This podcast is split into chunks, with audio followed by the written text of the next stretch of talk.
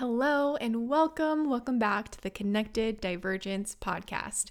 My name is Tina Etheridge. I'm a radical ADHD and ADHD acceptance coach. And today I want to talk to you about time and that feeling of when we look at the clock, specifically, when we look at the clock and we see that it's later in the day and we have this thought, oh my God, it's so late. I've wasted the day and now I don't have enough time. And I want to offer you a mindset shift around this experience so that you can feel differently and rewire your brain to look at the clock and have a different set of beliefs, a different set of values and intentions that is going to allow you to take a very different path for the rest of your day. So, context this has been a fairly recent change for me, maybe in the last couple months where I've been kind of directly, kind of subconsciously working on this experience because I kind of heard it echoing and reverberating with some of my clients and in some other spaces. And I guess just subconsciously, I've started problem solving of like, what perspectives can I offer that would help people change this and think differently and feel differently? And you know that experience, right? I, where we look at the clock and we think, oh my gosh, it's so late. And it's funny, it doesn't really matter what time it is, right? It could be, you know, depending on if you're a morning person or an evening person, um, when you wake up in the day. But there's just like a certain time where we set to ourselves and like, oh, this is too late. We are too far gone. We've waited too long. We've wasted the day. And maybe if you're a morning person, that's like 11 o'clock or noon. And if you're somebody who wakes up a little bit later, that could be one o'clock, three o'clock, five o'clock, seven o'clock, who knows? Whatever it is for you, but it's just this universal experience of, oh my God, it's so late. I don't have enough time. I'm running out of time. But the thing is, having ADHD especially means that we do not have a linear perception of time, right? So, isn't it so interesting? That not having a linear perception of time, right? Being people who are prone to hyper focus and getting hyper fixated on things and getting sucked in and you know, maybe you're working on a project and then you look up and somehow three hours have gone by, or you're getting ready for bed and it's nine o'clock and you've done such a great job getting into bed early and you're like, oh, let me just scroll my phone for a little bit. And then you accidentally go down a Downton Abbey rabbit hole and researching all of the characters and cast in the setting and what is it like to live in England and what are these castles and everything else. And then you find that it's 3 a.m. Oops, like didn't even know time was passing. So I talk about some more structural facets to the experience of the non-linear perception of time and tools that I recommend for that in another episode I believe it is episode seven. And in that episode, I talk about some concrete tools to help us with time blindness. And I sure hope I talked about this one, but it's the one that's popping into my brain right now. Um, using an app like Chime for iOS, where you get this like alert, this vibration, this chime, whatever it is, um, at the half hour mark or the one hour mark to help with your perception of time. I feel like I talked about that in this episode, but I'm not remembering.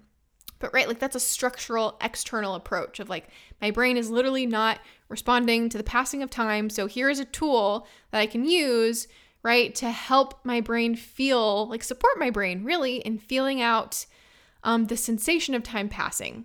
There you go. That's an external tool. But in that episode, I also talk about the internal experience and more of the emotional experience. So, if time blindness, um, the nonlinear perception of time is something that you struggle with, check out that episode. It's episode seven. But today I really want to drill down to the very, very specific trigger, right? The, the thing that begins the chain reaction, the thought patterns that occur when we look at the clock. Because looking at the clock is a neutral experience, right? It is just an action. there is no emotional attachment to it, right? It's just the act of looking at the clock and seeing the numbers on the clock. But what happens is our brains attach layers of experiences. And so our brains attach, right? And we build neural networks and neural patternings to look at the clock and then have an emotional experience around that. And the one that most of us default to is we look at the clock, so there's the trigger, and then we default on this pathway of, oh my gosh, I don't have enough time. I'm running out of time. There isn't enough time. And what are the consequences of this um, thought pattern, right? Because I think there are consequences to this pa- pattern. Like what happens in our brains and our bodies? How does thinking this way and feeling this way make us feel? Is it inspiring? Is it like, "Oh, yay, yes, let me let me really settle down and like get some work done." No, it's very shame-based. It's very um oh gosh, I don't know what other word to use besides like scarcity or like not enoughness. Um or like I fucked it all up, right? That's the feeling truly. And that creates discomfort, that creates nervous system dysregulation. And so, what happens then, right? We're gonna, our brains are very smart. Our brains are trying to keep us safe. So, we are going to run away. We are going to go into flight or freeze, or, right, we're going to scroll on our phones. We're going to avoid and push away because of this extreme discomfort that our brains and our bodies are experiencing. And then more time passes, and then we shame ourselves even more. And then we say, oh well you know 3.30 3.30 i'll get started 3.30 for sure. And then time passes and it's like 3.03 and you look at the clock and you're like well maybe 3.45 right? I think we've all been there. So allow me to offer you an alternative instead.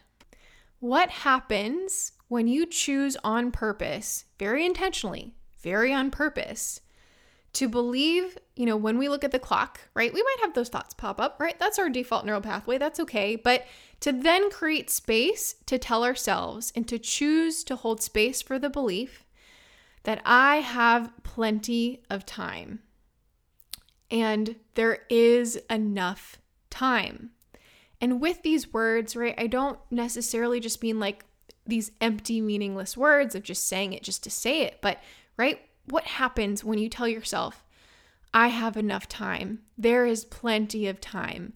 What changes and shifts in your body, right? For me, my shoulders drop, this tightness in my stomach loosens, and I literally somatically in my body feel differently. And when I was kind of in the process of doing this rewiring, I would actually write those words on sticky notes, on note cards to help support my brain in me remembering, right? Because I have the little clock on my MacBook, so I see it all the time. But then I would put this note card right next to it so that I could say and remember to tell myself and remind myself, I have enough time. There is enough time. And really, what this is about is unshaming and creating nervous system regulation. So, when we unshame and we create even just a little bit more safety in our nervous systems, what happens? Well, it allows us to think a little bit more spaciously. So, allow me to give you an example that is happening to me today. So, I had this experience, right? I was right there today where I looked at the clock and I saw, oh my gosh, it's three o'clock and I have done nothing today, right? That sort of default pathway that I've had for so many years. But then, as soon as I had that thought, I reminded myself, okay, Tina, let's finish that thought out completely. Remember, you have time. There is enough time. What if there was? And if that, okay, yeah, ooh, if that feels too strong, right? I have time. There is enough time. Try what if there was enough time? What if I actually have time, right? Sometimes the what if can make these sort of statements feel a little bit more um, tolerable, a little bit more, what's the word? Um, easy to embrace than a harder statement like, I have enough time, right? If you say, I have enough time, and you look at the clock and you're like, I don't believe this, you're lying to me, try what if statements. They can make it a little bit more gentle. Okay, and here is what happened when I reminded myself that I have enough time and that there is plenty of time. So, as soon as I had that thought, I got off my phone because I had been scrolling on my phone on social media, trying to look up cozy games that I want to play, and I decided to pull out my little notebook and write out my list, my menu of options for the things that I want to do, that I love to do, the things that are important to me. And kind of midway through writing that list, I just, you know, I was kind of processing this thought in this thought of like, oh, I haven't done anything today. I haven't done enough today. And I was like, oh my God, wait. Like I had a light bulb moment. Actually, I have done so much today. I was ignoring it, right? Because again, default brain pattern networks, I look at the clock and say, oh my God, I don't have enough time. I've done nothing today. But it wasn't even true, right? I looked back and I had a session with a client today. I submitted all of my files. Um, what is it like my my video files for my video and audio editor to process for me so i sent that to them i went out to lunch with my boyfriend after he got his pet ct scan and that was a big emotional thing going on today so like that was pretty heavy on me today and i remembered that wait oh my gosh i needed a gentle day today like i actually have done a lot of things and I needed more rest today because it was kind of a big, heavy emotional day with him getting his scan. And again, this thought of like, what if there is time? What if I have plenty of time? What if I have enough time? It flipped everything over for me, right? And then I finished writing out my list, and now I'm over here. Like, I think right after that, I don't even think I finished my list, did I?